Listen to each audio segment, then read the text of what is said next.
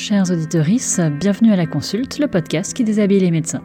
Dans l'épisode du jour, je reçois Nance, qui est néphrologue, actuellement en mobilité dans un laboratoire de recherche aux États-Unis. Nance nous parle de son choix de spécialité, de sa passion pour les maladies infectieuses à la néphrologie en passant par la réanimation, trois spécialités dans lesquelles il n'est jamais passé en stage. Ensuite, Nance raconte comment il a investi son énergie dans un service, comment il a essayé de prouver sa légitimité par le travail dans un système qui s'est avéré violent, manipulateur et destructeur comment cette expérience douloureuse est devenue un apprentissage. Nous avons parlé de la place de l'universitaire, du pouvoir et du leadership. Cette belle discussion ne nous a pas laissé le temps de parler de son expérience américaine, ça sera pour une prochaine fois, dans pas longtemps. Bonne écoute Bonjour Nance, bienvenue à la consulte Bonjour Annelise. Pour commencer, je vais te demander de te présenter de la façon dont tu le souhaites. Ok, bon, bah, je m'appelle Nance, j'ai 33 ans. Je suis, euh, allez, comment je pourrais me présenter? Je suis musicien, amateur de musique extrême, on va dire euh, vidéaste à, temps perdu, un peu enseignant, un peu chercheur et un peu médecin néphrologue. Tu mets la médecine en dernier. Ouais, alors non, mais c'est une façon un peu rigolote de, de se présenter euh, parce que, enfin ça, ça vient surtout de mon amour pour euh, mon amour, je vais pas dire récent, mais ma passion, on va dire, pour euh, pour tout ce qui est esprit critique et finalement un peu neurosciences, euh, où euh, en fait, tu as toujours la quand tu présentes quelqu'un, tu as tu as cette espèce d'effet de première impression, c'est-à-dire que si, c'est l'exemple qui est souvent donné, c'est quand on veut engager quelqu'un, on dit voilà, je, je, te présente deux profils. Le premier profil est généreux, travailleur mais un peu colérique, et le deuxième profil est un peu colérique, généreux mais travailleur eh ben, de façon assez euh, étonnante, on, a, on aura tendance à prendre le, le premier profil, alors que c'est les mêmes. Et euh, c'est pour ça que je fais ça, mais c'est plus, c'est plus la blague en fait. Mais la médecine prend beaucoup de temps dans ma vie, donc euh, je peux pas dire que c'est une chose qui est en dernier. J'aimerais que les choses soient dans l'autre sens, mais en fait, c'est plutôt l'inverse. En plus, on va plutôt parler de cet aspect-là de ta, de ta vie, la médecine. Exactement. Et alors, je vais te poser une première question. Euh, comment et pourquoi la néphrologie? Alors c'est une c'est une euh, c'est une question rigolote. Euh, enfin non, c'est pas rigolo. En fait, chacun a choisi sa spécialité pour des raisons un peu différentes. Moi, je dois avouer que déjà la néphrologie, ça a été un, quelque chose d'assez tardif. J'ai commencé médecine en voulant faire de la cardiologie. Parce que dans ma famille, il y avait énormément de maladies cardiaques, des oncles, des tantes, des grands-mères, tout le monde avait, avait fait son infarctus. Et euh, je me suis dit bon bah finalement cardiologie c'est pas mal, euh, j'aurais du boulot euh, dans ma famille. Et, et bon en médecine, enfin j'ai vraiment une grande curiosité de tout et en fait à chaque fois je passais dans un stage et ça m'intéressait au point où je me suis dit tiens pourquoi pas en faire ma spécialité. donc ça a commencé en P2 avec la chirurgie digestive qui est une belle spécialité, mais qui aujourd'hui est vraiment pas quelque chose que je ferais. Euh, je me dis ouais c'est pas mal et tout. Le, chef de clinique qui nous encadrait était sympa. Et puis euh, bon après c'est revenu un peu sur la cardiologie quand même. Et je dois dire que en cinquième année j'ai fait deux euh, découvertes on va dire assez euh, majeures.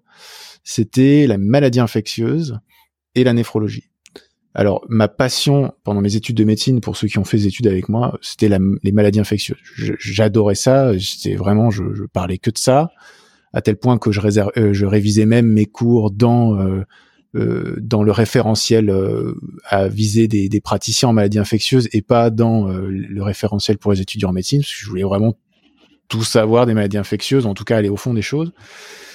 Et la néphrologie euh, était en fait la première matière que j'ai rencontrée dans mes études de médecine euh, qui m'a posé des problèmes de compréhension, mais profondes. C'est-à-dire la première fois que j'ai ouvert le référentiel de néphrologie et que j'ai commencé à lire les items de néphrologie, je n'ai rien compris.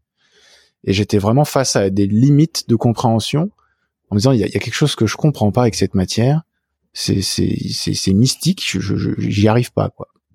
Et à un moment donné, j'ai eu un déclic et j'ai compris euh, comment ça fonctionnait, Alors, notamment le, le, tout ce qui est euh, problème d'hydratation, euh, donc ça qui, qui, est une espèce de bête noire des étudiants.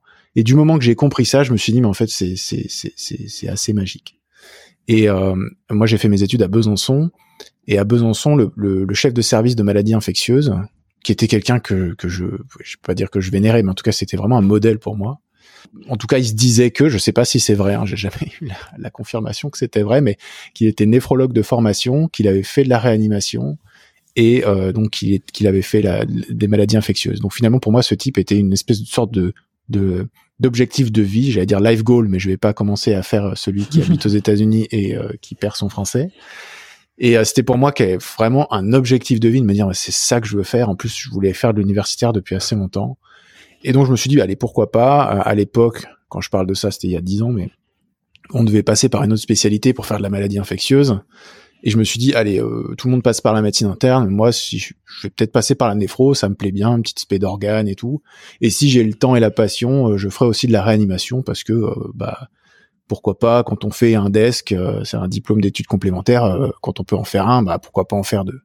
Et finalement, c'est comme ça que j'ai choisi la néphrologie, sachant que je suis jamais passé en stage de néphrologie, ni en stage de maladie infectieuse d'ailleurs ni en hmm. stage de réanimation. Mais c'était, euh, ouais, parce que la réanimation, c'était un peu la, la, la, maîtresse un peu oubliée. C'était le troisième, la troisième roue du char que, que, j'aimais bien. Et, euh, et je suis jamais passé dans ces stages-là. Et pourtant, c'est ce que je voulais faire. Et la néphrologie, j'aurais pu y passer, mais j'y suis pas passé parce que je, je suis, euh, j'étais un peu feignant en tant qu'externe. En tout cas, il y a un truc que je supportais pas, c'était trier les bios et faire des courbes de créatinine, ce qui était à peu près la, mission de l'externe en néphrologie à Besançon. Donc j'ai préféré aller en psychiatrie où ça commençait à 9h30, où on prenait le café, où c'était marrant. Et du coup, je suis jamais passé en néphro, mais j'ai quand même choisi ça. Et quand je suis arrivé à l'internat, j'ai, je suis arrivé à Lyon, j'ai rencontré le, professeur de, de, de maladies infectieuses, qui était, comment dire, un professeur euh, plus comme on voit les professeurs c'est-à-dire qu'il m'a vu, il m'a dit ouais c'est ça, tout le monde veut faire de la maladie infectieuse, mais c'est difficile, pas, vraiment sympa. J'ai pas du tout accroché. Et, euh, et en fait j'ai découvert la néphrologie euh, et en fait ça m'a passionné. Et du coup j'ai fait, euh, j'ai presque fait ce que je voulais faire, c'est-à-dire j'ai fait de la néphrologie et j'ai fait le diplôme complémentaire de réanimation. Voilà. Quand tu as commencé l'internat, tu t'es dit quand même, euh, oups, je prends un petit risque, la néphro, je connais pas, j'ai jamais essayé en stage, euh, et si ça me plaisait pas, ou tu étais plutôt confiant en, pensant que ça allait te plaire? Honnêtement, je me suis jamais posé la question parce que en fait, j'avais j'avais vraiment envie de faire de la médecine et euh, voilà, l'internat pour moi c'était le début de ma carrière médicale, j'ai envie de faire de la médecine, j'avais envie de montrer que je voulais faire de voilà de la recherche, j'avais beaucoup trop d'énergie pour penser à me dire que ça allait pas me plaire. Et, euh, et, et, finalement, pas une seule seconde, j'ai j'ai regretté mon choix. Comme j'aurais pu prendre gastro-entérologie et pas le regretter, euh, je, je, je, je, pense que c'était pas vraiment une affaire de spé, mais c'était plutôt une affaire d'énergie. Et je me serais, je, je, pense honnêtement que je me serais épanoui dans, dans, plein d'autres spécialités. Ça a été celle-ci et celle-ci je l'aime bien et et, et j'y trouve mon j'y trouve mon compte. Enfin en tout cas j'y retrouve mon compte une période un peu un peu plus difficile, mais euh, je, je, pense honnêtement que j'aurais pu m'épanouir dans une autre spécialité et de ce fait, j'étais pas trop trop inquiet. Il y avait plein de choses qui m'intéressaient. Donc euh, voilà, non, je me suis jamais vraiment posé cette question. Effectivement, il y a beaucoup de gens qui disent mais si ça me plaît pas, machin. En fait, je me suis jamais vraiment posé cette question. Et finalement, je j'ai toujours su trouver, je pense, euh, des choses qui me plaisaient et honnêtement, c'est assez drôle parce que quand on prend néphrologie, moi je vois, je vois beaucoup de gens qui, qui, qui fantasment un peu la néphrologie comme la spécialité euh, où on va faire euh, des, des maladies rares euh, du, du, rein, des trucs hyper stylés tout le temps. Alors que non, 80% de l'activité c'est de l'insuffisance rénale chronique, c'est du diabète et il y a beaucoup de dialyse. Et c'est vraiment, on va dire, le parent pauvre de la néphrologie. La dialyse, c'est un petit peu voilà les, les, mauvais élèves. enfin, en tout cas, la dialyse, c'est pas intéressant comme ça. On a l'impression que c'est et quand on arrive en tant qu'inter, on se dit oh, je vais pas finir en dialyse quand même. Puis je me souviens quand j'étais à la fac, euh, tout ce qui était euh, problème de, de, métabolisme, dyslipidémie, tout ça, je trouvais ça particulièrement euh, pénible et, et, chiant, on va le dire. Je sais pas si j'ai le droit de dire ça sur le podcast. C'est pas, très bien. Pas très bien. Et, et, et, en fait, il se trouve que dans ma carrière, je, je, je, je fais plutôt, j'essaye de plutôt faire de la recherche et j'ai pratiqué énormément en dialyse et j'ai fait ma thèse de science sur euh, sur des dyslipidémies d'insuffisance rénale. Donc en fait, voilà, en fait, euh, je pense que je, suis parti sans a priori, c'était une bonne chose, et euh, ça m'a permis de, de, de m'éclater jusqu'à assez loin dans mon cursus, dans des choses que j'aurais pas du tout imaginé. T'as vraiment découvert ta spécialité et les trucs qui te plaisaient au fur et à mesure. Euh, T'as pris les choses telles qu'elles venaient, en fait, j'ai l'impression. Ouais, et si tu veux, bon, j'ai dû faire des choix aussi quand je suis arrivé. Euh, parce que effectivement tout m'intéressait vraiment. J'ai peut-être c'est c'est je sais pas si c'est une qualité ou un défaut, mais j'ai vraiment beaucoup trop de, de centres d'intérêt potentiels, ce qui fait que des fois je voilà je j'en fais peut-être un peu trop à, à, la fois. Mais bon, en, gros à Lyon, à Lyon quand quand on arrive, il y a, il y a trois services de néphrologie. Et moi, j'avais quand même en tête de vouloir faire une carrière universitaire. Donc, quand on veut faire une carrière universitaire, qui a trois services de néphrologie, il faut, bah, à un moment donné, choisir lequel avec qui, enfin, lequel des services avec lequel on a envie de travailler. Et euh, rapidement, quand je suis arrivé, euh, la transplantation étant un, un, service assez euh, compétitif et, et, et, bouché finalement, puisqu'il n'y avait pas vraiment de perspective pour moi en, en transplantation en, en tant qu'universitaire, j'ai j'ai pas vraiment mis ça au, premier plan. Et dans les deux services de néphrologie clinique, euh, je, je, me suis plutôt rapproché d'un des deux services. Et, et, et en fait, euh, au fur et à mesure des discussions, il s'est trouvé que voilà, en fait, la, la, néphrologie française et la néphrologie en général, il y a un manque d'intérêt pour la dialyse, qui est un champ euh, assez peu exploré, on va dire, sur le plan universitaire et de recherche. Et je me suis dit, bah en fait moi ça ça, ça m'intéresse. J'ai pas forcément envie de faire de la glomérulopathie ou de l'immuno l'immunologie, qui, sont des, des, des, des, disciplines extrêmement intéressantes. Hein. Mais euh, mais j'aime bien ce challenge de dire bon bah voilà, on, va dans un truc que, que que tout le monde trouve trouve pourri ou vraiment pas intéressant, et on va essayer de trouver, enfin de, de, de montrer que c'est intéressant et de trouver des choses intéressantes. Et il y en a. Et du coup, euh, je, je trouvais ça hyper intéressant. J'ai été euh, quand je suis arrivé à l'internat, voilà, moi, je, je, suis vraiment quelqu'un de passionné. Je dois dire, enfin, dans le sens où je fais, quand je fais quelque chose, je le fais vraiment avec passion et et, et ça, vraiment, je m'investis énormément, que ce soit sur le plan intellectuel que sur le plan émotionnel. Et, euh, et, et quand je suis arrivé, voilà, je j'avais besoin de, de, de, de trouver quelqu'un qui, qui allait pouvoir, euh, voilà, faire écho à, à, à, à cette passion. Et, et, quand je suis arrivé, donc il y a un des un des professeurs euh, des universités qui, qui va devenir mon mentor puis on va dire mon tortionnaire, euh, qui, qui, répondait parfaitement à ça, quelqu'un d'assez proche des jeunes, qui, qui était plein de projets, qui, qui, qui, parle très bien et qui arrivait à me à vraiment me mettre des étoiles dans les yeux en me parlant de la, de la médecine, de la néphrologie. Et je me suis dit ouais c'est avec lui que que je vais le faire et on va on va on va changer les choses en dialyse, ça va être ça va être super. Et j'étais vraiment euh, j'étais vraiment je pense euh, extrêmement impliqué euh, émotionnellement aussi avec cette personne en disant mais ouais c'est vraiment cool euh, je suis je suis hyper content que que, que ce soit lui qui m'encadre il y a, y a, plein de choses. Et euh, et du coup j'ai choisi j'ai choisi ça comme, comme, comme je te disais vraiment pas du tout en, en pensant que ça enfin de base je pensais pas du tout que ça allait être quelque chose qui allait m'intéresser autant. Et j'étais porté par cette par cette espèce de d'ivresse de, de, découvrir cette carrière et de me lancer. Et, ouais, je, me suis laissé porter par ça. Et ça m'a ça m'a amené à bah, ça m'a amené là où je suis aujourd'hui, mais, mais, mais bon, ça, ça a été aussi euh, une grande désillusion hein, après, quoi. Est-ce que tu veux bien nous raconter cette désillusion? Alors oui, oui, bien sûr. C'est assez drôle parce que c'est, c'est à la fois euh, probablement l'expérience la, plus importante de ma vie et à la fois la, la plus horrible, enfin la plus horrible la plus difficile que j'ai que j'ai jamais traversée. J'ai traversé des difficultés dans ma vie, notamment quand j'étais en première année de médecine où j'ai redoublé parce que j'avais rien fait du tout. Et la première fois et la deuxième fois, j'étais un peu face euh, face au fait accompli et donc du coup c'était pour moi une première euh, une première remise en question. Puis la deuxième année, euh, ça c'est bon. En fait, mes études de médecine se sont plutôt bien passées. J'ai jamais eu trop de trop trop de problèmes pendant mes études, si ce n'est une petite remise en question au milieu, pareil avec cette espèce quand on commence l'externat, je sais pas, j'ai une espèce de prise de conscience de, de, que les choses allaient arriver. Euh, mais euh, mon internat, euh, comme je te disais, j'avais cette espèce d'énergie infinie pour euh, pour pour faire les choses. Et en fait, je je, j'ai toujours occulté les, les points négatifs de euh, des sacrifices, en tout cas de, de, des choses que me demandait cette carrière. Et, et ce qui est assez euh, ce qui est assez marrant, c'est que effectivement, donc j'ai commencé à, à, travailler avec avec cette personne. Et bon, dès le début, il y avait beaucoup de projets, beaucoup de projets.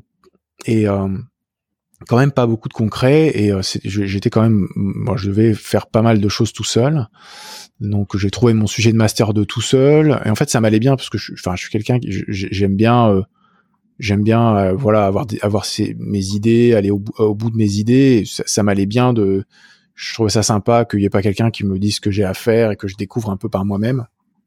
Ça a été une grande force et je pense que ça m'a permis de, de, de, faire des choses tout seul et, c'est très bien. Mais euh, j'étais vraiment seul dans cette aventure. Euh, j'ai eu de la chance puisque dans mon cursus de recherche, j'ai rencontré euh, mon, mon, directeur de thèse, qui est un scientifique et pas du tout médecin. Et, euh, et, et, lui, lui, par contre, a été quelqu'un d'exceptionnel et, et, qui m'a qui m'a permis de tenir jusqu'au bout. Et euh, donc, si tu veux, j'ai un peu avancé euh, tout seul, tout en ayant cette personne à côté de moi qui, qui, qui sans arrêt, euh, dans les moments où je pouvais avoir du doute, me relançait en disant non, mais ça va être génial, voilà. Mais c'était pas génial en fait parce que en y repensant maintenant, hein, évidemment, c'est on refait le match après. J'ai aussi longtemps je me souviens en fait ça, ça s'est toujours très mal passé dans ce service. Euh, dans le service de néphrologie. En tout cas, les, mes, mes, chefs de clinique, PH, euh, qui allaient devenir, qui étaient au début mes chefs et qui après allaient devenir mes collègues, n'ont jamais vraiment euh, accepté ma personnalité et ma façon de travailler.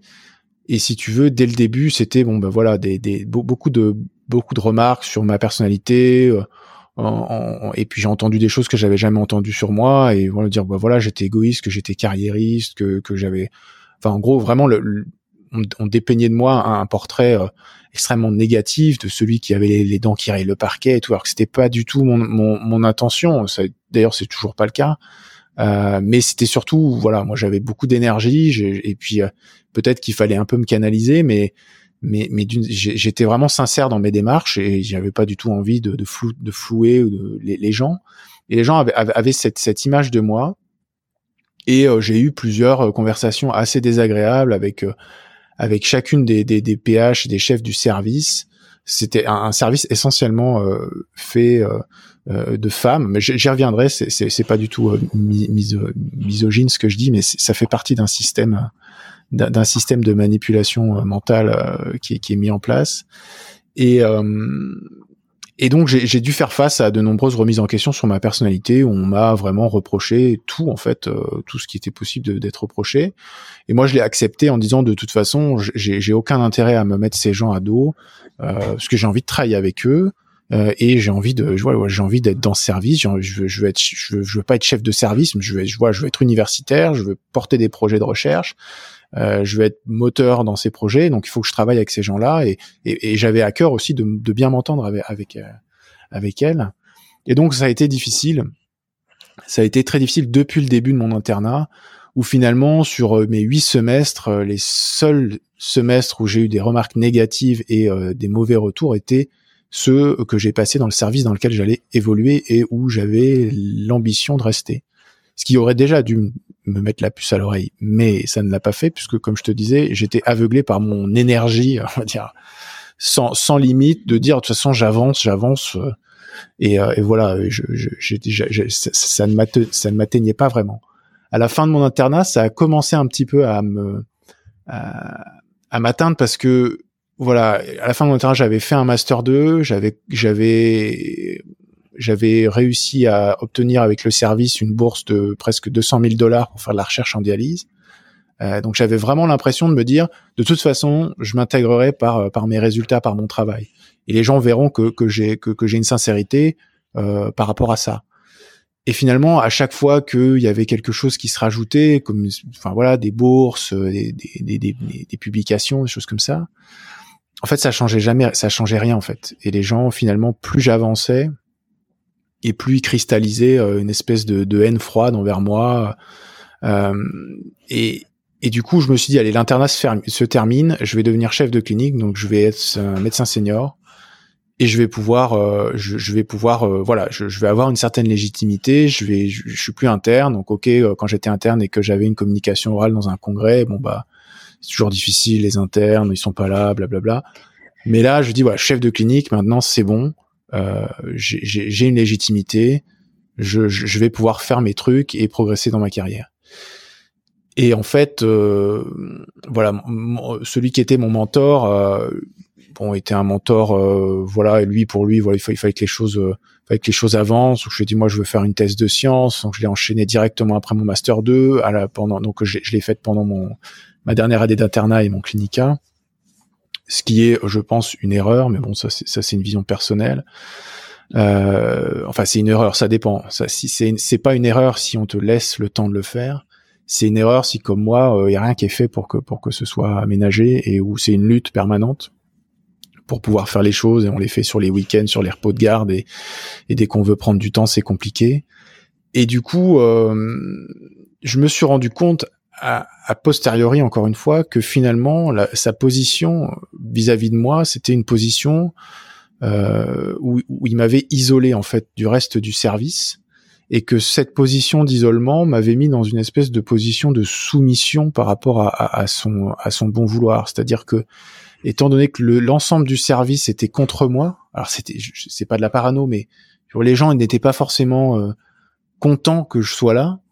Euh, je dois juste rajouter qu'on était deux euh, jeunes chefs de clinique à être intéressés par l'universitaire dans le même service, et on était managés euh, pas en compétition, mais quand même en compétition. C'était assez bizarre. Et ma collègue qui était qui était une qui était une femme et qui était beaucoup plus acceptée de, des autres, a, eu, elle, le sait, on en a beaucoup parlé, hein, c'est une amie. Elle, elle avait des beaucoup plus de facilité à, à s'intégrer dans l'équipe. Elle était, elle était mise sur les, sur certains projets de recherche, euh, sur certaines publications, alors que moi, on m'a jamais fait cet honneur, on va dire. Et, euh, et voilà, on était, on était un petit peu dans cette position-là. Et moi, j'étais vraiment isolé, où j'avais voilà le chef de service qui était avec moi et le reste du monde qui était contre moi. C'est un peu, c'était un peu comme ça que c'était à in fine.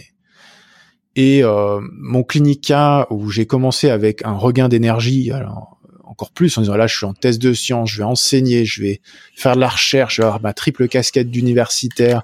Euh, J'étais mais euh, enfin je veux dire j'avais une vraiment je, je, pense que jusqu'à le milieu de mon clinica qui a duré trois ans ou en tout cas la première année je, je me levais le matin j'avais qu'une envie c'était d'aller travailler je me suis jamais euh, enfin j'étais hyper heureux de ce que je faisais. Et puis quand même, petit à petit, euh, j'ai commencé à déchanter parce que ça devenait de plus en plus compliqué. Euh, avec euh, quand tu fais une carrière universitaire, de toute façon, on te demande d'être bon dans tous les domaines, c'est-à-dire il faut que tu sois très très très très bon en recherche, il faut que tu publies beaucoup, il faut que tu fasses beaucoup d'enseignements, que tu sois visible à la fac, et il faut que, que tu sois visible par l'institution et qu'au niveau au, niveau de ton travail hospitalier, voilà, tu sois voilà, tu sois au top. Et donc c'est évidemment impossible euh, dans les faits. Et en fait, euh, de toute façon, tout le monde, tout, voilà, donc il faut se mettre dans des commissions, dire qu'on fait des trucs. Enfin bon, c'est assez hypocrite, je trouve, euh, cette façon de faire. Mais bon, c'est comme ça, c'est la façon française. Ce serait temps que ça change. Et, euh, et, le problème, c'est que bon, bah, quand tu t'investis beaucoup à la fac, euh, eh ben, il y a des moments où t'es pas là, quoi. Et t'as beau avoir un statut de mi-temps hospitalier, mi-temps recherche euh, universitaire, eh ben dans les faits, euh, c'est pas ce qu'on attend de toi quand tu commences ton clinica. Sachant que dans le service où j'étais, j'étais à peu près un, des seuls, enfin j'étais le premier à occuper le poste que j'avais en dialyse, en, en voulant faire de l'universitaire, c'est-à-dire en voulant prendre mon temps euh, de recherche et d'enseignement. Et en fait, le service n'est pas n'était pas et n'est toujours pas organisé pour ça. Et du coup, ça a été très compliqué euh, d'évoluer dans ce service. J'avais deux collègues qui, qui sont des collègues qui, qui, enfin, qui, je pense, n'avaient pas vraiment de grief contre ma personne, mais mais la situation faisait qu'elles avaient beaucoup de choses à me reprocher. Et euh, c'était très difficile pour moi de prendre des absences euh, universitaires. En fait, il fallait, euh, euh il fallait que je prévoie que mes collègues soient là que ça colle avec leur planning, euh, que ce soit bon à la fac, et si ça collait pas, ben il fallait que je change quelque chose. Donc soit je changeais euh, l'horaire à la fac, ce qui est compliqué, soit je leur demandais si c'était pas possible de bouger. Donc en fait, moi, à chaque fois que j'avais une heure de cours, ça me demandait un, des efforts euh, vraiment très très importants pour que tout le monde soit satisfait et que je me prenne pas encore des remarques en disant ouais t'es pas là, tu me l'as pas dit et tout au bout d'un moment, cette énergie-là, euh, elle, elle, elle, se dissipe. Et en fait, il arrive un moment où on fait plus l'effort de façon consciente, en fait, on sait que ça c'est pas bien, on sait que voilà, on n'a pas prévenu qu'on n'allait pas être là, mais on n'y arrive plus en fait. J'arrivais plus à prévenir, j'avais plus l'énergie en fait de d'essayer d'organiser mon temps entre mes, mes, trois valences. Et j'arrive de petit à petit j'ai commencé à vraiment perdre la, le, plaisir de faire tout ça parce que j'y arrivais pas et je voyais que, que c'était compliqué et euh, mon, mon, chef de service qui se voulait à l'écoute finalement on n'a jamais vraiment eu de, de il, il, il avait pas vraiment de, de solution à m'apporter lui ce qui l'intéressait c'était surtout sa carrière et la prise de pouvoir. Euh, voilà, son, son, objectif a toujours été d'être le, le, grand vizir euh, de, du CHU. Et, euh, et, et depuis qu'il a eu cet objectif-là, il était, il était très très distant. Il répondait plus du tout à ses mails. Il était plus du tout au fait de ce qu'on faisait en recherche. Il a commencé à, à donner des injonctions paradoxales. Enfin, vraiment, ça, ça, devenait ingérable. Et, euh, et voilà, j'ai eu des petits moments d'humiliation euh, où, euh, où on convoque une réunion dans son bureau avec mes deux collègues, où je, je, me, je me reprends encore des remarques sur ma personnalité, voilà, sur des trucs. Euh, pour moi, c'est un problème organisationnel et en fait, voilà, ça, ça, ça, revenait toujours sur ma personne. Où on me demande de rédiger un contrat avec mes collègues, où je m'engageais à faire un certain nombre de choses. Euh, voilà, contrat qui devait être signé par tout le monde et on devait refaire le point un mois après. Donc contrat que j'ai rédigé, hein, qui n'a jamais été ni signé par mes collègues ni par le chef de service, dont on n'a jamais parlé. Et finalement, c'était toutes ces petites, euh, voilà, toutes ces petites violences du quotidien qui ont qui ont fini par me par m'enfermer dans une espèce de d'impasse mentale où je me suis dit mais est-ce que c'est vraiment ça que je veux faire? Et en même temps, je m'étais tellement investi et j'avais tellement mis d'énergie dans, dans, dans cette carrière. Euh, et, je, je, je, savais que, que, que c'était quelque chose dans lequel je m'épanouissais. Mon année de master 2 a probablement été la, la plus belle année professionnelle de ma vie, où j'ai découvert la recherche, où j'ai découvert la liberté, le, un travail dans une équipe euh, soudée, bienveillante euh, au, laboratoire, et, où, et je pense c'est encore toujours euh, une année auquel je repense souvent quand, quand, quand, enfin, quand je pense à des choses, des choses heureuses, je, je, je mets cette année dedans. Je sais que c'est une carrière qui m'intéressait, mais j'étais tellement empêtré dans, dans un truc et vraiment j'ai commencé à me dire que voilà mon avenir ici allait être compliqué.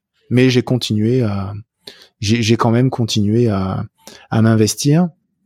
J'ai quand même tant bien que mal réussi à avoir du chef de service parce qu'en fait sa façon de faire était telle que on était toujours dans l'incertitude de ce qu'allait être le lendemain. C'est-à-dire que quels que soient nos efforts euh, on avait toujours l'impression qu'on était sur la corde raide et que la carrière universitaire en fait était à tout moment pouvait basculer dans non tu feras pas une carrière universitaire.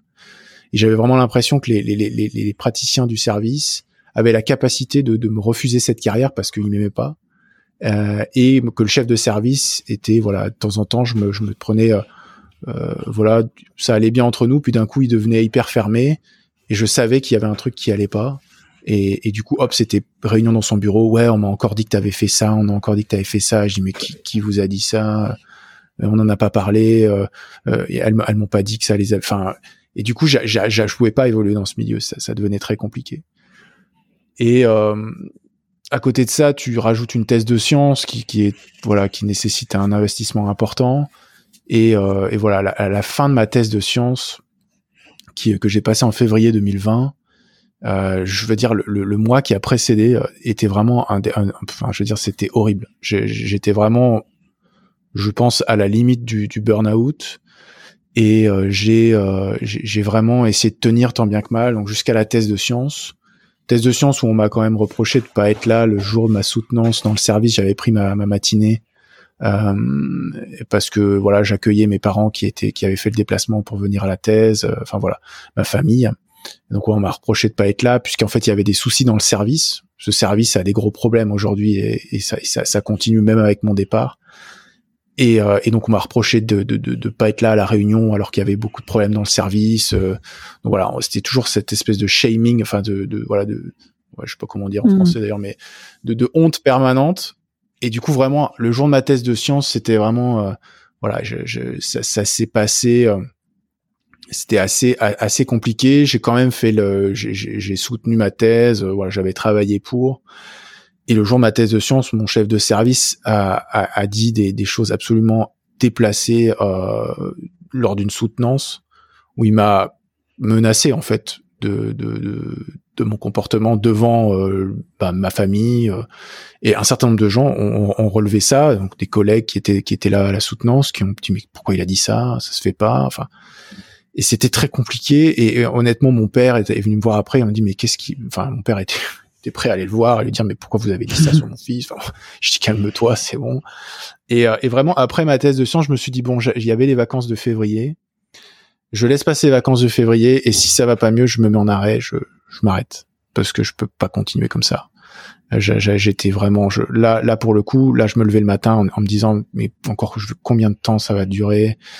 J'avais ma mobilité internationale à la fin de l'année 2020 et euh, c'était pénible pour moi d'arriver jusque là. Et il y a eu le Covid. Et le Covid, ça a été bien parce que ça m'a permis de, de faire d'autres choses. on s'est recentré. Il y a tous ces côtés universitaires, toute cette pression a disparu parce qu'on s'est restructuré pour prendre en charge les patients. Et ça a permis de continuer un petit peu l'aventure hospitalière. Et, euh, et, après, une fois que le Covid euh, bah, est rentré dans sa dans son cycle plus routinier, qu'on a levé le confinement, les, les vieux euh, les vieux réflexes sont revenus. Et, et là, vraiment, l'été a été très compliqué jusqu'au mois de septembre où je me suis dit bon là, il faut vraiment que je prenne une décision. Et euh, j'ai pris rendez-vous avec des collègues, euh, des collègues qui étaient pas du service, pour leur demander conseil. Et, euh, et on m'a dit, mais en fait, non, il faut que tu comprennes.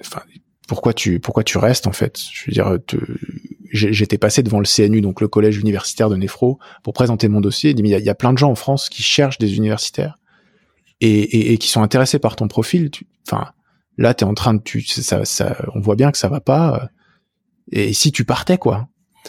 Et à partir de ce moment-là, je me suis dit, mais ouais, en fait, pourquoi est-ce que je reste? C'est vrai que j'étais attaché à ma à mon confort de vie à Lyon, j'étais attaché à ce que j'avais construit, et en fait, j'avais comme une espèce de volonté, de, tu vois, j'avais envie de rester parce que, bah, parce que je voulais montrer que, voilà, c'est, c'est, c'est, je, vais, je vais pas lâcher l'affaire et que j'y arriverai quand même. Et en fait, je me dis, mais en fait, pourquoi? L'important, c'est de faire un truc qu'on aime, et, euh, et là, et là, j'y arriverai pas en fait. Je vais partir en mobilité deux ans. Je sais qu'à mon retour, il va rien se passer et que ça va exactement être la même chose. J'ai été, j'ai décroché un poste de praticien hospitalo-universitaire dans la difficulté parce qu'il y avait des rivalités entre mon chef de service et l'autre chef de néphrologie où il se faisait une guerre ouverte. Euh, c'est voilà et donc du coup j'en étais aussi un petit peu le, le, le dégât collatéral. Parce que tu veux, tout ça fait que à un moment donné, euh, voilà, je me dis mais en fait il faut que je parte. Et du moment que je me suis dit que j'allais partir, j'ai en fait ouvert les yeux sur ma, ma situation euh, de manipulation mentale dans laquelle j'étais euh, et que cette personne était ce, que, ce que certains appellent le manipulateur narcissique. Je pense que c'est une c'est une espèce de, de, de, je sais pas exactement à quoi ça correspond et j'aime pas bien employer des mots comme ça sans avoir euh, quelque chose derrière, mais ça revient assez souvent quand on parle de lui beaucoup de gens disent ça.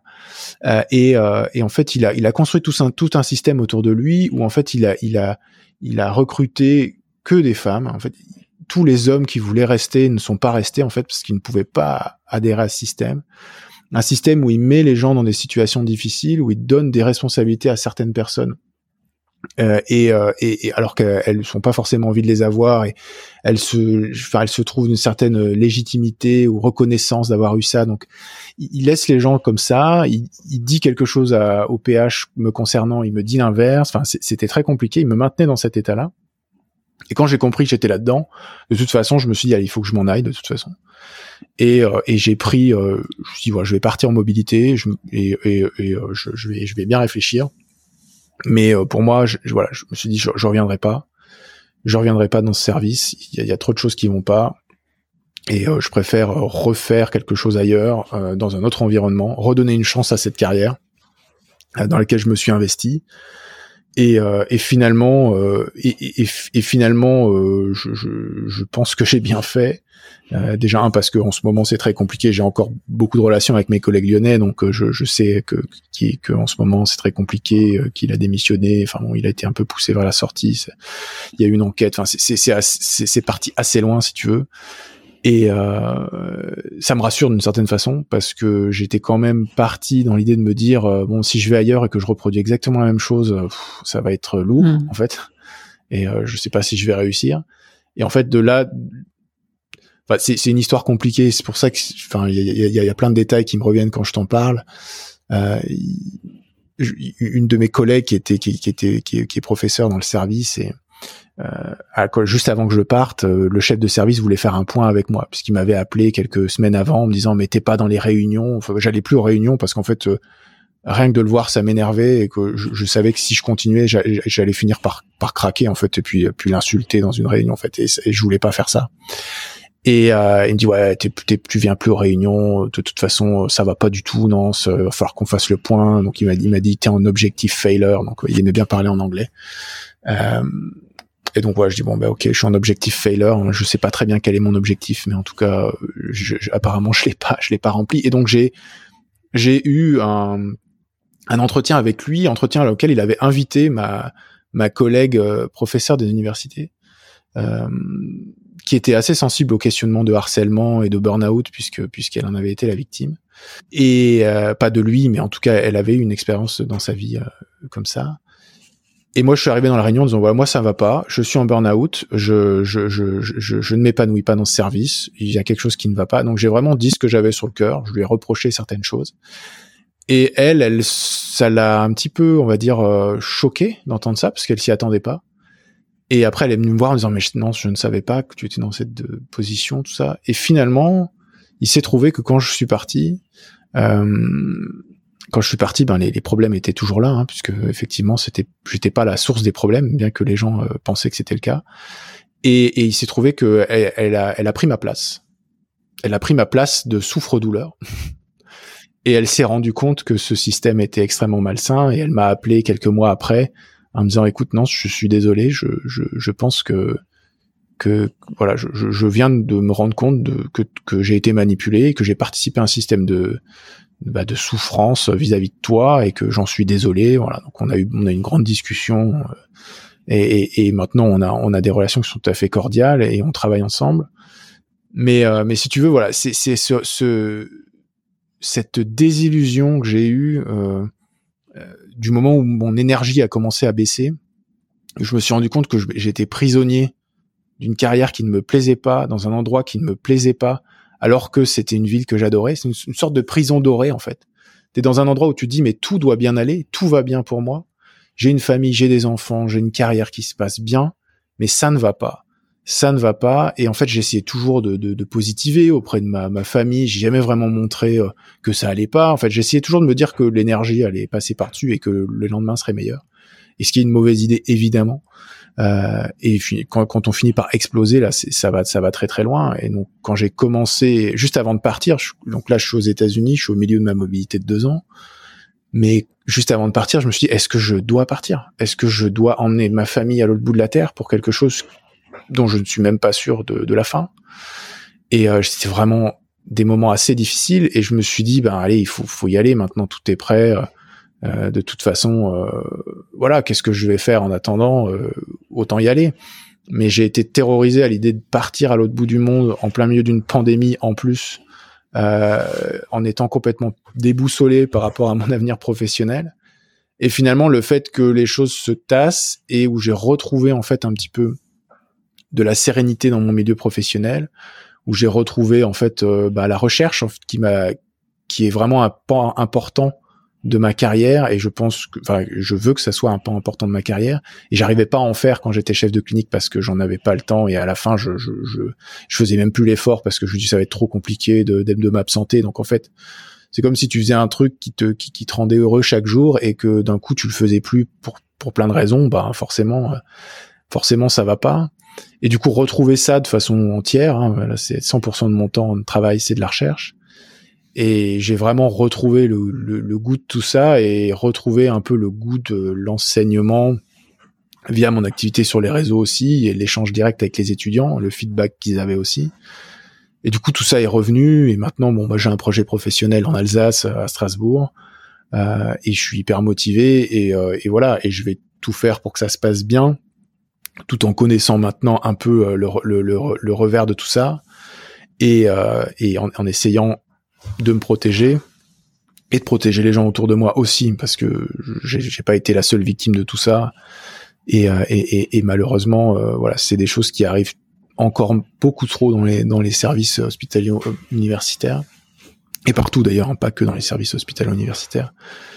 Mais mais voilà, c'est comme c'est pour c'est pour ça que je te dis que c'est une des expériences les plus douloureuses de ma vie, mais une des plus importantes parce qu'au moins elle m'a permis de me dire voilà ce que je veux pas, c'est ça, ça je veux pas. Et clairement, si c'est renoncer à la carrière hospitalière universitaire parce que ça se repasse comme ça, j'aurais aucun problème à le faire. Euh, il y a plein de trucs dans ma vie qui me qui me rendent heureux. Euh, comme je te dis, moi, je peux, il y, a plein de, je peux m'épanouir dans plein de choses. Et honnêtement, ce sera clairement pas euh, faire ça pour avoir une particule devant mon nom ou un truc. Ça, je m'en fous complètement. Donc, euh, je, je, le ferai par passion. Et s'il y a plus de passion, bah, j'arrête.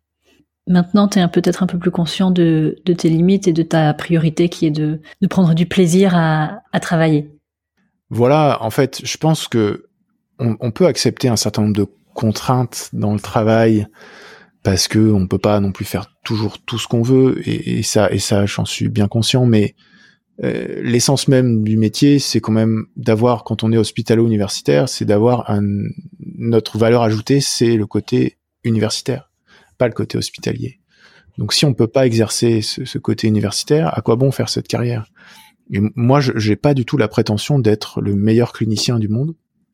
J'adore la clinique j'adore les patients j'adore la, la consultation j'adore la proximité que, que j'avais avec mes patients et je, suis bien je suis bien triste de pas les retrouver à, à l'issue de mes deux ans mais j'en retrouverai d'autres. Euh, j'aime ce contact là j'aime la médecine c'est par là que je suis rentré mais je pense que là où je, je peux apporter quelque chose c'est dans les valences de recherche et d'enseignement et, euh, et, et, ça me dérange pas de pas être le meilleur clinicien du monde ça me, comme ça me dérange pas de pas être le meilleur chercheur du monde ou le meilleur enseignant du monde. Après, il y a bien un truc dans lequel il va falloir que, que, que je sois un peu meilleur que dans les deux autres. Je sais pas encore ce que c'est, ça, ça dépendra de la, la, carrière, mais mais si on peut pas exercer ça, euh, ben dans ce cas, ça sert à rien de faire cette carrière en fait. Et moi, je me, ce qui me, ce qui me donne envie de me lever le matin, ce qui me donne envie de de continuer à travailler, euh, c'est ces deux valences-là en fait. C'est ce pourquoi je m'investis dans l'universitaire c'est faire des cours, euh, faire des cours. Euh, en fait, faire des cours, je m'en fiche un peu. C'est c'est voir les étudiants s'investir et et euh, comment euh, apprendre, prendre les connaissances et, se les approprier. Là, ce que j'aimerais beaucoup, c'est aussi les les ouvrir à l'esprit critique euh, de façon plus général, au-delà de la néphrologie bien entendu, parce que je pense que la pandémie nous a montré que qu'on manque à la fois cruellement d'esprit scientifique dans la population et d'esprit critique, notamment surtout parce qu'on est, on est, on est exposé à énormément de choses sur les réseaux et que l'information va de plus en plus vite. Et, euh, et, ça, voilà, c'est ça que je veux sur le plan enseignement. Puis la recherche, bon, la recherche, c'est la recherche pour moi, c'est c'est quand j'ai fait mon master 2, ça a été euh, vraiment une année où je me suis tellement amusé pour moi, faire de la recherche, c'est c'est s'amuser en fait, faire des expériences, découvrir des trucs. Euh, c'est pour moi, c'est un jeu. Hein. Alors, c'est un jeu, euh, c'est un jeu, c'est pas c'est pas que un jeu. Hein. Enfin, on va dire que il y a quand même des limites à dire que c'est un jeu, mais mais moi, je le prends comme ça. Et là, tu vois, mon quotidien, c'est de la recherche et et, et je m'amuse en fait. C'est je, je, je presque comme si je travaillais pas j'ai des contraintes, je dois présenter mes, mes, mes sujets de mes travaux de recherche, voilà, mais mais je m'amuse en fait, je, je, je m'éclate. Donc euh, effectivement, de façon assez égoïste, j'ai envie de m'amuser dans mon métier et euh, la meilleure façon de m'amuser, c'est ben c'est de faire des cours, euh, de voir les étudiants, discuter, de rigoler avec eux, euh, d'essayer de leur apprendre quelque chose et de, de, de les de les élever un petit peu euh, au-delà de la néphro, parce que bon, la néphro, euh, on ouvre un bouquin, voilà, on a ce qu'il faut, hein, c'est pas, c'est pas un problème. Et puis si on sait pas, on appellera un néphrologue, hein, c'est, pas, trop un souci. Mais, euh, mais, mais, mais, si tu veux, voilà, moi j'ai envie de m'amuser parce que parce que c'est comme ça que j'ai, j'ai commencé ma, ma carrière professionnelle en m'amusant dans, dans mon quotidien à l'hôpital, au laboratoire, à la fac, et je veux que ça continue. Donc ouais, je aujourd'hui je veux que ça continue, donc je, je ferai tout pour que ça continue. Et si ça s'arrête parce que et que c'est de, ça devient trop trop contraignant, je, j'arrêterai ouais, sans, sans sans aucun état d'âme. Je pense que j'ai j'ai plus rien. Enfin, c'est pas que j'ai plus rien à prouver parce que j'ai encore beaucoup de choses à prouver euh, pour euh, atteindre le, le, Graal, on va dire en tout cas pour atteindre le grade de professeur pour enfin pouvoir être plus tranquille dans, dans sa façon d'évoluer et de faire ces choses-là, de, de, de, on va dire de, de faire l'enseignement de la recherche. Mais honnêtement, voilà, je veux dire, euh, euh j'ai fait j'ai fait énormément de choses euh, qui font que voilà, aujourd'hui, j'ai pas forcément, euh, je j'ai pas forcément besoin d'un titre, tout ça, je, m'en fiche quoi. Je, t'écoute parler et tu me dis que tu as envie de rigoler avec les étudiants, tu as cette expérience de... Tu as parlé un moment de rapport de soumission euh, avec ton, ton chef de service. Euh, voilà, tu te destines à être euh, PUPH, ce qui peut être vu comme une position de pouvoir à l'hôpital et à la fac. Ça veut dire quoi pour toi avoir du pouvoir en fait?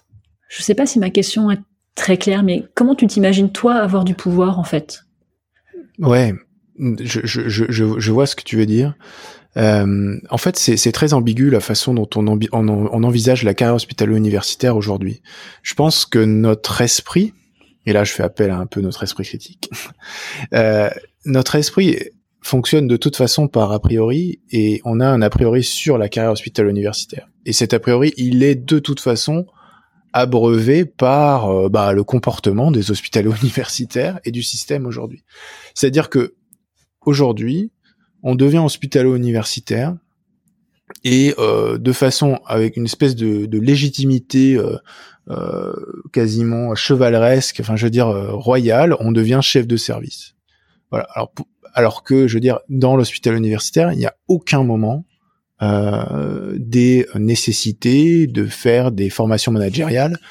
On a la, la, nécessité de se former en pédagogie, on a la nécessité d'avoir un certain background de recherche, à aucun moment on ne nous demande de devenir des managers ou euh, de, gérer des équipes. Euh, de fait, effectivement, quand tu as des projets de recherche, tu vas pouvoir gérer des gens.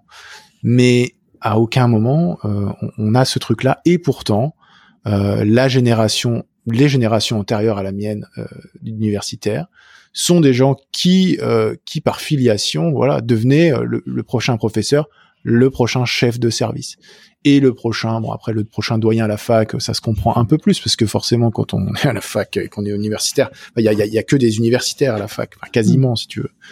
Donc euh, effectivement, on trouvera plus facilement un professeur des universités euh, doyen, euh, euh ça ok, mais sur le côté hospitalier, on voit les, les, les professeurs comme des espèces de puits de science omniscients.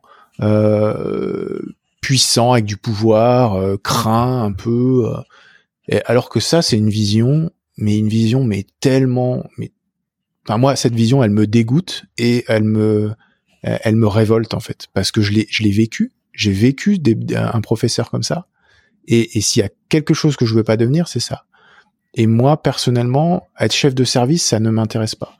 Euh, comme je te dis, être universitaire, déjà moi, le titre de professeur, je, je, m'en fiche. Hein, je pense que c'est simplement c'est comme, euh, je sais pas comment comment dire ça, mais euh, voilà, quand tu t'inscris à, un marathon, quand tu t'inscris à un marathon, ben en fait, tu, tu que tu fais de la course, tu sais que l'important c'est voilà, c'est tu fais de la course, tu tu c'est bon pour ton cardio, c'est bon pour ta santé, mais quand tu t'inscris à un marathon, bah t'as envie de le finir en fait. Envie de le finir pour dire j'ai fini ce marathon, ok? Mais finalement, à la fin de ce marathon, tu vas continuer à faire de la course. Et, euh, et, et, l'important est ailleurs. L'important est que ça, ça, ça t'apporte un équilibre, ça, ça te rend heureux. Et finalement, pour moi, la carrière universitaire, c'est ça.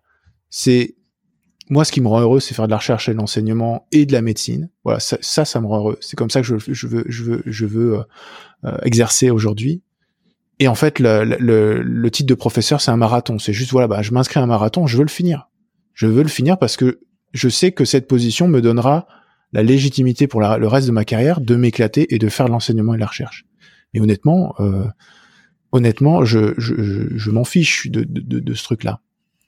Et, euh, et si tu veux, euh, je pense qu'aujourd'hui notre système français est encore, euh, a encore dans, dans, dans, dans l'inconscient collectif et ça va même plus loin que dans l'inconscient, c'est que c'est encore comme ça du professeur omniscient, euh, homme de science ou femme de science, euh, euh, qui fait tout et qui est et qui doit forcément avoir le pouvoir.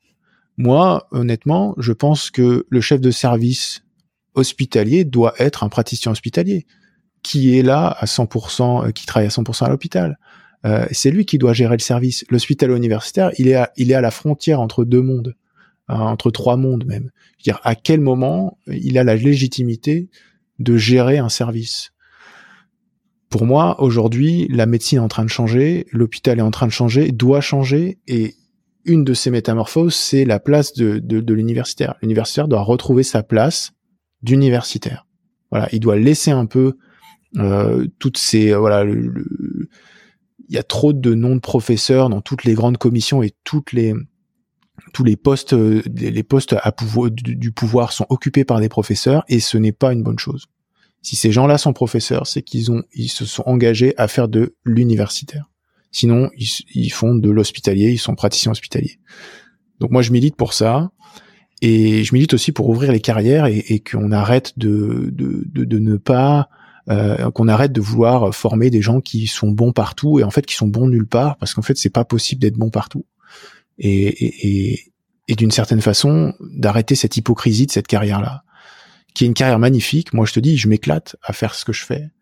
Mais les contraintes et le endpoint et ce que les gens voient de tout ça est, est quelque chose qui doit changer quoi. Je sais que euh, je sais que tu as interviewé euh, une jeune, euh, une, future universitaire de MPR que je connais un peu et je sais qu'on a un peu la même vision des choses. Je sais que dans sa ville, je suis, je suis très ami avec un, professeur de médecine interne qui, qui, a, qui a la même vision des choses aussi. J'ai interviewé aussi. Qui est bon et qui est interviewé aussi. Et, et du coup, il a, je sais qu'il a, il a beaucoup, beaucoup, beaucoup freiné des cas de fer pour être chef de service. Il a été obligé de le faire. Euh, mais à, la base, c'était pas sa volonté. On l'a un peu forcé parce que, je sais pas, encore une fois, si je te dis, il y a une, certaine forme de filiation que je trouve pas euh, pas terrible. Pour revenir à ta question initiale, parce que tu me demandes quelle est ma vision, quelle est, euh, qu'est-ce que ça veut dire pour moi avoir du pouvoir. Euh, moi, je, je, je, pour moi, je, je sais pas exactement ce que ça veut dire avoir avoir du pouvoir. Le, le pouvoir pour moi, euh, quand il y a une espèce d'effet de, de, de, coercition et de tu vas imposer des choses aux gens et ça c'est pour moi avoir du pouvoir et, ça c'est quelque chose que je, que je ne veux pas. Par contre moi ce que je ce que je veux c'est euh, je me vois plus dans un poste de coordinateur et euh, dans une équipe euh, effectivement plus être moteur sur des projets avoir, euh, avoir avoir fait un certain nombre de choses dans ma carrière qui me permettent d'accompagner les gens euh, dans la recherche, dans l'enseignement, m'investir, avoir le temps de pouvoir m'investir dans certaines choses qui vont permettre d'accompagner les gens au mieux. Euh, et si c'est ça avoir du pouvoir, alors d'accord, moi je veux bien avoir du pouvoir. Mais si c'est avoir du pouvoir pour être le chef, euh, non, franchement, je pense qu'on n'a pas besoin d'être le chef pour être quelqu'un d'inspirant ou quelqu'un qui a entre guillemets, comme tu dis, du pouvoir. Il y a des gens qui sont inspirants par leur posture, parce qu'ils ont accompli, parce que parce qu'ils voilà, ils, ils, sont des locomotives. Et ces gens-là, ils auront, ils ont pas besoin d'être chefs de quoi que ce soit pour pour euh, pour engranger quelque chose derrière eux. Euh, et, et, et, en fait, cette, cette, cette, volonté absolue de vouloir un titre et un poste de chef de service, de, directeur, je sais pas quoi, finalement, c'est vraiment pas c'est vraiment pas l'essentiel. Donc pour moi, avoir du pouvoir, c'est je l'imagine plutôt comme euh, voilà un moteur dans les projets, un moteur dans les dans les dans les consciences, être quelqu'un qui soit dans l'innovation, qui permette toujours euh, de faire réfléchir les autres dans leur façon de penser la médecine, dans leur façon de penser euh, dans les projets de recherche, à être innovant dans les axes de recherche. Bah, ça, c'est quelque chose qui, qui m'intéresse. Et si c'est ça avoir du pouvoir, alors voilà ma définition. Mmh. En fait, ce que toi tu veut avoir comme pouvoir, ce sera plutôt en fait du leadership. Ouais, voilà, dans le sens où ces mots-là sont des mots qui sont toujours un peu teintés. Enfin, ça dépend euh, par rapport. Enfin, quand tu dis moi je veux être, si tu dis aux gens je veux être un leader, dans ce cas, euh, 99% de chances que les gens te prennent pour un mégalomane. Euh, non, mais on est d'accord. Euh, D'une certaine façon, et et moi je me souviens, hein, mon ancien chef de service. Qui je te dis été quelqu'un de très inspirant et qui aujourd'hui est plutôt quelqu'un qui je, je vais je vais pas être moi je vais pas être très gentil en disant ça, mais bon, en même temps, il a un peu cherché, mais qui me dégoûte vraiment dans sa façon de faire de la médecine et, du management, euh, qui disait de toute façon, euh, pour être professeur, il faut être un peu mégalomane. Non, pour être professeur, il faut, enfin, pour être un professeur comme lui l'entend, oui, il faut être mégalomane. Hein, lui, il voulait toujours avoir plus de pouvoir et c'est ça qui l'intéressait. Mais, euh, mais en fait, vouloir être un leader, ce que je te dis, c'est vouloir être un leader. On, on veut pas être un leader on, on peut pas dire se lever un jour et dire demain je serai un leader. On est un leader dans son dans son comportement et euh, on est un leader quand on quand on est dans un comportement bienveillant. Sinon on est un dictateur. Euh, quand on impose aux gens une façon de penser, quand on impose aux gens une façon de s'habiller, quand on impose aux gens une façon de de, de, de, tout ce que tu veux, ça s'appelle de la dictature, c'est de la dictature politique, la dictature la dictature de la pensée. Euh, quand on est un leader bienveillant, on voilà, on inspire les gens. On a, on inspire les gens. On a, on, les gens ont envie de travailler avec nous parce que ils, ils, se sentent voilà inspirés et ils ont envie de d'avoir cette aide là qu'on qu'on inspire. Ils, ils savent que avec euh, avec toi les les, les, les choses voilà s'ils ont un s'ils ont un projet de recherche ça, va avancer moi, moi je connais des gens j'ai travaillé avec des gens qui étaient des vrais leaders mon, mon, directeur de thèse était un leader et, et, et pourtant c'est pas du tout quelqu'un qui revendique un, qui revendique un poste. Euh, il est professeur des, universités en physiologie, euh, poste qu'il a eu il y a pas très longtemps alors qu'il avait le CV depuis dix ans. Euh, et c'est quelqu'un qui, à son contact, t'inspire. Et avec lui, j'ai fait de la recherche, j'ai fait des projets, j'ai, enfin, j'ai, et je continue à en avoir. Euh, je, je, dis pas qu'on a révolutionné la médecine, mais pas du tout d'ailleurs. Mais, mais en fait, c'est quelqu'un qui t'inspire à, à, son contact. T'as as envie de travailler avec lui. Tu, tu, as besoin de ses conseils. Et aujourd'hui, alors que ben voilà, moi je suis en postdoc, j'ai passé ma thèse, j'ai toujours besoin de ses conseils et je lui pose toujours des questions et je, je sais que, que ses conseils me sont, me sont précieux. Même s'il y a des trucs qui aujourd'hui, je pense, je sais mieux faire que lui, qui n'était pas le cas quand j'étais en master 2, mais il y a des choses que je maîtrise mieux que lui parce que ben on a eu des, on a des trajectoires de carrière différentes. Mais lui, c'est un leader. C'est quelqu'un qui m'inspire. Et c'est quelqu'un, c'est, c'est, c'est ce genre de personne que je veux devenir. Pas forcément. Il est chef de rien du tout, mais il inspire beaucoup de gens. Et voilà, ça c'est le leadership le vrai leadership pour moi. Et c'est quelque chose qui, qui, qui s'impose à toi, c'est pas toi qui le, c'est, c'est, c'est pas toi qui le choisis, ça. Peut-être que je serai jamais un leader, euh, peut-être que je, et, finalement, c'est pas si grave, mais je veux dire, c'est pas moi qui le choisirai. Sinon, ma façon de faire, les gens ont envie de me suivre et, et, et ça les inspire et ils engrangent des nouvelles choses et ça leur permet de grandir dans leur projet. Eh ben, c'est cool, tant mieux. Euh, si c'est pas le cas, bon bah je, ferai le taf, euh, je ferai le taf, hein, et puis euh, et puis je ferai autre chose à côté, hein, pas de problème. je la trouve extrêmement intéressante cette cette réflexion sur avoir du pouvoir et et être un leader. J'avais envie de de parler d'autres aspects de ta carrière. Mm-hmm. Et du coup, on va changer de sujet, mais tu, quand tu t'es présenté, tu as dit que tu étais néphrologue. Et tu m'as raconté que tu avais fait le desk de réanimation. Tu pourrais être réanimateur. Pourquoi tu as choisi la néphrologie plutôt que la réanimation? Alors, la réa, c'était mon plan B. C'est-à-dire que si ça, ça se passait pas bien, ma carrière universitaire, je me suis dit, bah, je, je fais... Euh, et c'est une bonne question. Et, et honnêtement, je, je, je, je sais, je, je sais pas, parce que la réanimation, c'est, ça me passionne vraiment beaucoup. Euh, je, je, donc j'ai fait la, la, formation théorique théorique du desk de réa, donc j'ai fait les deux ans de formation. Euh, j'ai de quoi faire un mémoire de pour le passé et je l'ai jamais fait parce que ben je me suis investi en néphrologie et j'ai fait ma carrière euh, universitaire. Voilà, je me suis assez, je me suis investi assez loin en néphrologie et, et j'ai pas été au bout de ma carrière de réanimateur. Il me manque un poste internat en réanimation. Euh, poste internat que j'ai en partie fait parce que je faisais beaucoup de garde en fait en réanimation pour garder euh, garder ce, lien avec les réanimateurs. En fait, à Lyon, ma grande frustration était que dans le service de néphrologie, on n'avait pas de soins intensifs. Et moi, euh, ma carrière rêvée, c'était euh, c'était d'avoir ma valence clinique dans un soin intensif néphrologique parce que c'était ma façon de, de, pouvoir allier à la fois mon amour de la néphrologie et mon amour de la réanimation. Et à Lyon, ça n'existe pas, c'est une volonté, enfin, ça existait et ça n'existe plus. Et à chaque fois que j'ai dit que moi je voulais m'investir pour refaire un, soin intensif néphrologique, t'imagines bien que quand ça va à l'encontre de la du paquebot hmm. euh, qui est euh, que le CHU de Lyon, qui est, qui est, le deuxième CHU de France, c'est devenu compliqué quoi. C'est un peu David contre Goliath, donc Don Quichotte et Moulin quoi. Et donc du coup j'avais fait un, trait là-dessus en me disant bah, c'est pas grave, je vais faire des, je continuerai à faire des gardes en réanimation. Et j'ai fait des gardes en réanimation depuis mon sixième semestre d'internat où j'ai pris des gardes de chef assez vite parce que j'avais envie de me confronter à la, à la prise de décision. Et, euh, et, que je me suis dit de toute façon il y, y, aura jamais de bon moment pour pour se lancer. Donc euh, autant se lancer dès, dès que j'en ai l'occasion. Et, euh, et, je dois dire que ça ça a été euh, c'est c'est une, une, façon différente de pratiquer la médecine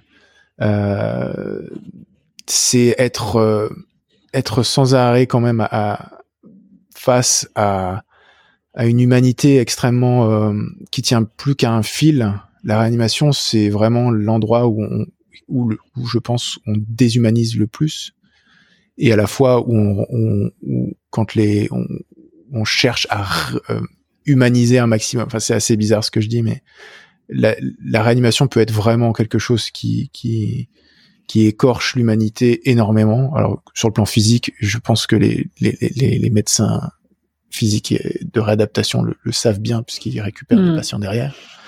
Mais la réanimation est quelque chose qui qui, qui altère énormément l'humanité sur, sur, sur son plan fonctionnel, mais aussi sur, sur son sur, sur l'humain. L'humain devient en fait une somme de d'organes qui dysfonctionnent ou qui fonctionnent que l'on que l'on monitore.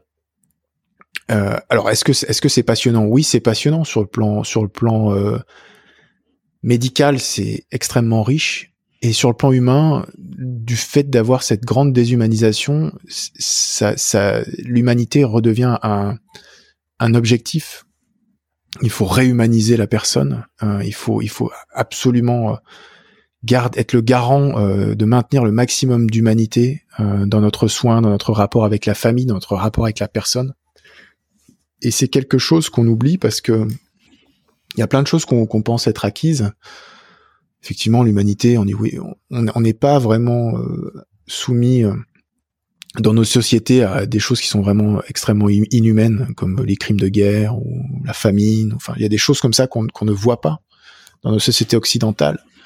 Et d'une certaine façon, travailler en réanimation, ça nous rappelle à quel point on est fragile et à, quel point on peut vraiment, euh, voilà, perdre cette cette humanité, notre, je sais pas comment le définir, mais vraiment on a on a des gens qui qui, qui sont vraiment qui deviennent c'est très dur ce que je veux dire mais qui deviennent vraiment des, des bouts de viande en fait hein, vraiment. Je veux dire et d'une certaine façon parfois on a besoin de passer par là pour les maintenir en vie parce que ça ça devient tellement compliqué les gens. Enfin sont défigurés par les œdèmes par par les nécroses enfin il y a énormément de choses très très sévères en réanimation et, et c'est un passage obligé pour les maintenir en vie.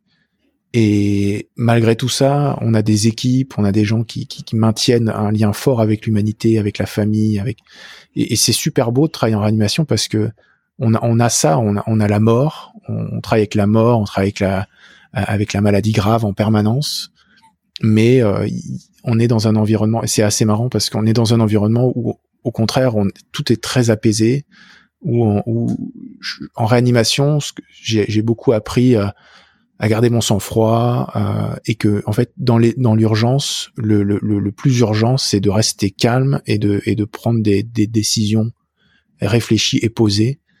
Et euh, je me souviens quand j'ai commencé mon internat où on était dans où j'ai vu quelques situations d'urgence où en fait tout le monde s'agite et c'est de ça devient complètement ingérable. Tout le monde tourne en rond et en fait on perd complètement son sang-froid après de passer en réanimation après avoir fait quelques gardes en fait, il y a, y a, plus grand chose qui qui nous. Euh, moi, il y a des, il y a plein de situations dans lesquelles j'ai j'ai vraiment euh, j'ai vraiment eu peur et euh, et où j'ai vraiment vidé mes surrénales euh, sur le plan personnel. Euh, l'intubation de 6 heures du matin à 70 de SAT. Enfin bon, il y a des choses comme ça qui qui qui, qui sont restées des moments difficiles et des moments beaux à la fois une fois qu'on l'a passé on se dit on a, on a, on a vraiment fait quelque chose quelque chose de fou mais euh, une fois, quand je revenais dans les services et qu'il y avait des situations d'urgence, j'étais pas du tout décontenancé. Et en fait, voilà, l'importe. Et, c'était assez bizarre parce que les, gens, ça les qui ont qui ont pas cette expérience de réanimation, pas tous, mais en tout cas, ça, les choque finalement qu'on soit hyper hyper calme et que même face à un arrêt cardiaque, voilà, on sait ce qu'il faut faire, on a pas 50 trucs à faire. Mais dans des situations où les gens commencent à, à vraiment avoir besoin de réanimation et on est dans cette période tampon où on va les muter en réanimation, mais il faut quand même les réanimer dans le service. Eh ben, il y a, y a, une certaine quiétude et en fait, ça, ça apaise tout le monde. Ça apaise tout le monde. Donc l'AREA, euh, c'est c'est une passion pour moi et j'ai la chance d'aller dans un service à Strasbourg où il y a un soin intensif néphrologique un soin intensif où je compte bien à terme m'investir. Euh, et finalement, voilà, je, je, suis, je suis content parce que je vais pouvoir allier à la fois euh, mes deux passions et en plus, je suis content parce que maintenant ma recherche, je fais de la recherche sur l'insuffisance rénale aiguë, donc j'ai, voilà, j'ai un peu bouclé euh, les, les, les, passions euh, dans, dans, dans, mon milieu professionnel et finalement, c'est c'est bien comme ça. C'est bien comme ça. Mais j'aurais pu faire de la réanimation. J'ai j'ai des bonnes relations avec les, les réas dans lesquels j'ai bossé. Et je, ils auraient été contents, je pense, que je, que je puisse euh, rejoindre leur équipe. Ils m'ont demandé à plusieurs reprises d'ailleurs. Et, euh, et j'ai toujours dit non, non, parce que bah, je, je, faisais ma carrière en néphrologie, mais avec le recul, peut-être que j'aurais pu faire un an en réanimation. Ça m'aurait, ça, ça, ça aurait été différent. Ça aurait été différent. C'est difficile de refaire le match après coup, hein, mais, euh, mais je dois dire, ouais, la, la réanimation, c'est, c'est, c'est quelque chose qui qui dans ma pratique quotidienne m'a beaucoup aidé euh, à surtout gagner en sérénité euh, dans les situations euh, dans dans les situations en fait difficiles. La néphrologie est une spécialité où on a des patients très lourds et on est parfois face à des voilà des, des, des patients qui décompensent très rapidement. Et il faut je pense euh, c'est nécessaire. D'ailleurs dans l'internat de néphrologie il y a il y a c'est enfin il y a un semestre de réanimation obligatoire et c'est très bien, et je pense qu'il faudrait même en faire plus, mais bon, ça c'est mon avis. Et, euh, et, ça permet de garder cette sérénité et la réflexion de, du réanimateur aussi, quelque chose qui est pas la, même réflexion que le néphrologue. Pour les mêmes problèmes, on réfléchit pas tout à fait de la même façon. Et c'est bien d'avoir les deux côtés parce que bah parce que du coup on arrive à réfléchir un petit peu avec l'une ou l'autre façon de réfléchir dans différentes situations. Donc non, moi c'est une super expérience. C'est dommage qu'aujourd'hui les internes puissent plus euh, avoir cette double casquette et qu'il faille qu'ils choisissent tout de suite la réanimation, ce qui je pense est, une erreur. Mais euh, donc voilà, moi je suis content de l'avoir fait et je, je regrette qu'ils puissent plus le faire aujourd'hui. Il y a plein de sujets que j'aurais aimé aborder euh, avec toi, mais quand même le temps passe. Alors je vais juste te poser la dernière question du podcast. Euh, quelle est ta tenue de travail? Alors ma tenue de travail, euh, je alors, c'est bon j'ai en fait j'ai une seule tenue de travail pour mes trois valences on va dire. Et, euh, je, je sais pas que je mets un point d'orgue à, à, vouloir être habillé comme ça. En fait je sais plus par je, en fait je, je vais au travail en vélo et euh, mon mettre des chemises c'est pas possible euh, parce que ben, sur le vélo c'est compliqué bon, voilà. Même si j'ai euh, avec le temps et la vieillesse arrivant galopante euh, j'ai pris un vélo électrique parce que c'était pour moi plus simple d'aller au labo à l'université à l'hôpital en vélo électrique quand je faisais les allers-retours dans la journée ce qui me permettait surtout de pas être en transpiration. Mais euh, bon, je t'ai dit au début que j'aimais bien les musiques extrêmes. Je suis un grand fan de, de, de hard rock et de métal, et, euh, ma tenue de travail est quand même souvent un t-shirt de métal et un pantalon noir. Et euh, je, je je sais pas si c'est si c'est une forme de provocation inconsciente, mais je je j'aime pas forcément justement ce côté où on euh, tu vois, on dit, enfin, ce truc populaire qui dit euh, l'habit ne fait pas le moine. Bon, j'aime pas trop ces trucs-là. Mais bon, globalement, c'est ouais, bon, tu mets ta blouse.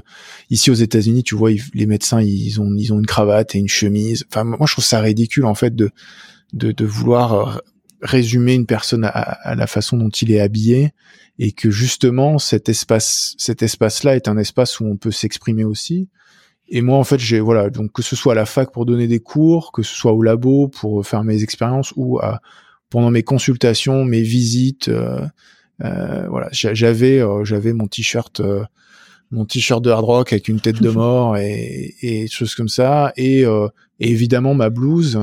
mais je dois dire que j'aimais bien parfois ne pas mettre la blouse. C'est pas bien je le sais. Hein. Alors j'ai écouté quelques podcasts, j'en dis oui pour l'hygiène. Alors c'est vrai, c'est vrai, mais euh, je trouve que écoute, il y a eu quelques fois où j'étais, j'avais vraiment pas eu le temps de manger, machin, je me suis dépêché. Je suis allé en consultation en oubliant ma blouse. Et je suis arrivé comme ça en consultation avec, euh, ouais, voilà, mon, habit euh, standard euh, de tous les jours, c'est-à-dire un jean, un jean noir, et puis un, et puis un t-shirt du Hellfest essentiellement parce que j'y vais tous les ans. Enfin, quand j'étais en France. Et, et, et, finalement, je, je les gens une petite réaction un peu bizarre quand ils te voient comme ça, surtout sans blouse en consultation. Mais euh, mais finalement, c'était des consultations. J'arrivais vraiment beaucoup plus à discuter avec les gens et à, et, et, à, être moins dans le rapport euh, médecin-patient et plus dans dans l'échange. Et je pense que ces consultations qui étaient beaucoup plus intéressantes parce que finalement, bon, euh, euh mon rôle c'était plutôt de les conseiller par rapport à l'insuffisance rénale chronique plus qu'à leur leur dire quoi faire. Euh, de façon euh, avec des injonctions. Et, donc, je, je, ma tenue de travail, moi, j'aime bien cette tenue, euh, voilà, où bah ouais, les, gens, euh, gens disent mais c'est quoi ce, c'est quoi cette tenue? Finalement ça les choque. Alors j'ai une petite histoire, si j'ai si juste un peu de temps. Euh, je, je, je, me souviens, j'ai un patient, euh, j'étais de garde le, samedi et j'étais appelé, j'étais appelé en réanimation pour un patient de 40 ans qui faisait une maladie de goût de pasture, donc qui est une néphropathie très sévère euh, qui, qui finit quasiment tout le temps en dialyse. Et ce patient, donc, je l'ai vu pour la première fois le week-end, je lui ai expliqué ce sa pathologie, et euh, il se trouve que quand il est sorti de réanimation, on lui a mis un cathéter de longue durée, et, et je l'ai posé avec un interne. Et euh, j'avais demandé à... il y a une des internes qui m'avait offert des, des, des calots pour, pour, pour, le bloc personnalisé, où, et ma, ma, ma sœur m'en avait fait aussi, où il y avait des têtes de mort dessus. Et donc le patient, me voyant arriver avec ça, il me dit oh là là, mais euh, mais euh, mais ça, il dit bah super, ça ça, ça met ça, ça, met la confiance quoi. On arrive, le, le médecin a des têtes de mort et je dis ah non mais écoutez moi les têtes de mort, euh, je dis non moi je suis un grand fan de musique, de rock, de métal.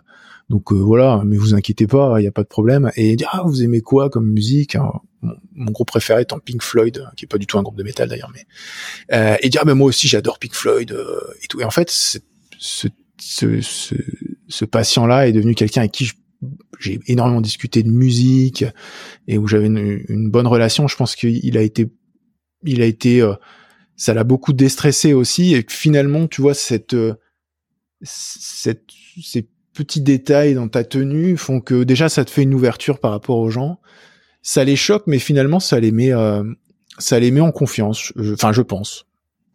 Pour ceux qui sont qui qui et que même les, les mes mamies de 90 ans en dialyse, euh, ça les ça les a jamais choqués. Au contraire, je trouvais ça marrant. Puis peu de fois où je suis arrivé en, en, chemise, les gens me, me demandaient euh, ce qui se passait, quoi. Et souvent c'était parce que je devais aller voir le doyen ou je sais pas quoi et où donc on me disait non mais là faut vraiment que tu t'habilles comme il faut parce que tu peux pas aller euh, passer euh, ton audition pour pour PHU avec ton t-shirt de métal, c'est pas possible. Mais très honnêtement, c'est pas l'envie qui m'en manque. Je te propose qu'on qu'on s'arrête sur euh, sur cette réflexion. Je te remercie Nance d'avoir répondu à, à toutes mes questions. Enfin non, pas toutes parce que j'en ai d'autres, mais tant pis. Et merci beaucoup. Eh ben écoute, merci à toi de, de m'avoir interrogé. C'était vraiment un, un, exercice intéressant et, euh, et longue vie à, au podcast La Consulte. L'épisode est maintenant terminé et j'espère qu'il vous a plu et inspiré. Je vous invite à me rejoindre sur le compte Instagram de la consulte, at podcast la consulte, ou sur le compte Twitter, at pod la consulte. J'attends avec impatience vos retours sur l'épisode que vous venez d'écouter et j'attends également avec impatience vos propositions d'invités ou vos témoignages de médecins. Pour soutenir le podcast, je vous serai très reconnaissante d'en parler autour de vous et de mettre une note 5 étoiles avec un commentaire sur vos applis de podcast. Merci de m'avoir écouté jusqu'ici et à bientôt